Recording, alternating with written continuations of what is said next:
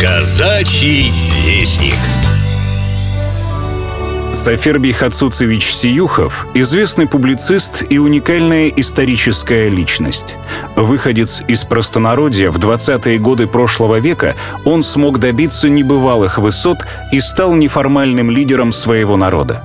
С именем и деятельностью Сафербия Сиюхова связано становление и развитие всей системы образования в Адыгее – Сафербий Хацуцевич Сиюхов родился в ауле Мгашихабль в обычной адыгской семье. Его отец был неграмотным крестьянином, но мечтал о том, чтобы дать образование сыну. Историк, этнограф Виталий семинарии какие-то были, вот э, школы при религиозных учреждениях, э, где грамоте учили.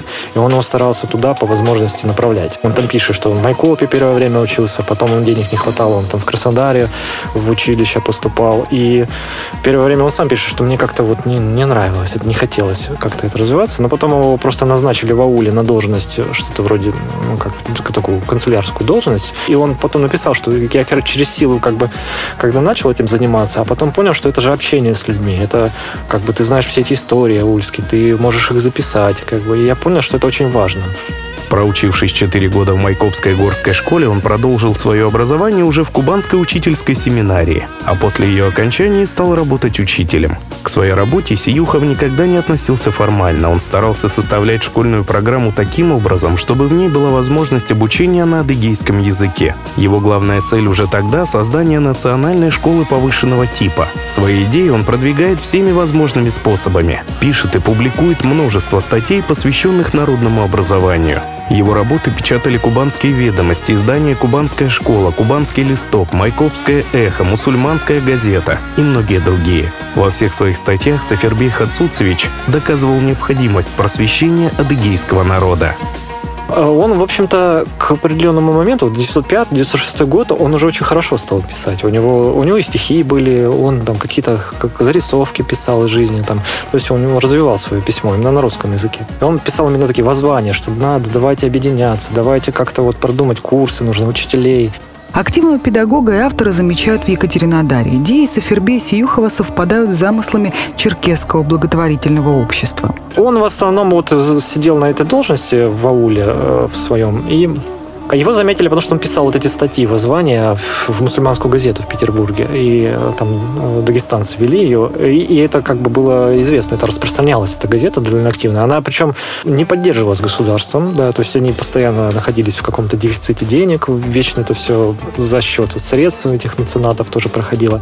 С представителями Черкесского благотворительного общества Сафербий Сиюхов быстро находит общий язык и возникает идея открытия педагогических курсов для подготовки учителей адыгейского языка или ведения обучения на родном языке. Первое заседание правления Черкесского благотворительного общества под председательством Батырбека Шарданова состоялось 10 мая 1914 года в Екатеринодаре в клубе приказчиков в городском саду. На заседании стоял один вопрос – организация курсов черкесских учителей и вероучителей. По этому вопросу с докладом выступил Саферби Сиюхов. Его доклад был по существу программы учительских курсов. Говорил он и о проблемах, о слабом развитии просвещения в адыгских аулах, об отсутствии преподавания родного языка, а также учителей, учебников и учебных пособий. В докладе отмечалось, что черкесы, живущие в Сирии и Египте, составили азбуки и первые книжки на черкесском национальном языке, которые попали и к нам. Оставалось лишь легализовать дело обучения детей на национальном языке.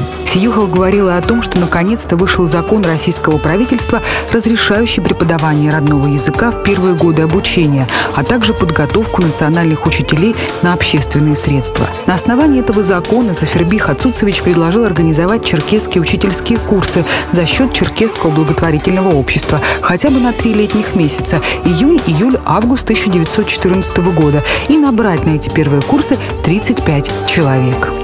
И вот э, это общество решает, значит, что нужно все-таки вот как-то продвигать. Они собираются, начинают материал, э, собирать денежные средства, они приглашают учителей. Своих-то нет, они приглашают из Турции.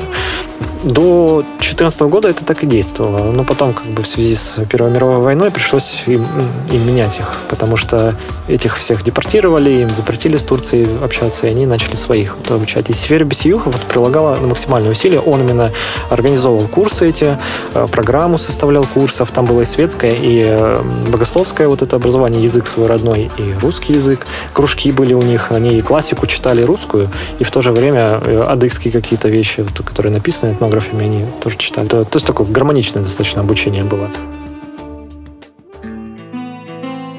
Начались занятия в ауле Тахтамукай. Курсанты изучали черкесскую грамоту, русский язык и географию, арифметику и педагогику, историю, гигиену, а также историю ислама и Ветхий Завет. Кроме того, во время курсов педагоги выявляли особые способности своих учеников. Так, например, из первых курсантов хорошим певцом был Аскаль Уджуху. Поэтическим даром обладали Магомед Басте, Хусен Хамхоков, Салих Бахов. На курсах учились дети из простых бедных семей. Обучение полностью оплачивали меценаты. Нужно было только прийти и сесть за парту. И тут Саферби Сиюха встретил некое сопротивление – сопротивление было. Иногда от духовенства, иногда от самих людей. Они считали, ну я же прожил без образования, что мне? И вот э, как бы надо было вот эту инертность мышления перебороть. И они старались, да, конечно, детей вот объясняли, ходили, что надо, это завлекали этих детей. Там около 50-60 человек в первое время было. В то же время Сафербий Сиюхов занимается повышением собственного образовательного уровня. Он поступает в Майкопский учительский институт и продолжает бороться за просвещение черкесов. Так в газете «Кубанские областные ведомости» в 1900 1911 году он публикует статью о назревшем вопросе, где пишет со свойственной ему прямотой. «У нас же, черкесов, за отсутствием школы, а вместе с нею, конечно, и образования, царствует мрак и невежество. Несмотря на то, что наш народ в течение полувека жил в подданстве и бок о бок с культурным русским народом, он не воспринял высших культурных начал и без особого преувеличения можно сказать, что остался до сей поры диким и темным. Мы еще до сих пор не имеем даже начальных школ, этих первых источников света и знания курс пошли хорошо, они начали материалы издавать, уже учебники первые писать. Но здесь самое важное, что именно Сефербис Юхов, ну, как бы он саму основу вот этих учебников, курсов делает, вокруг него строится.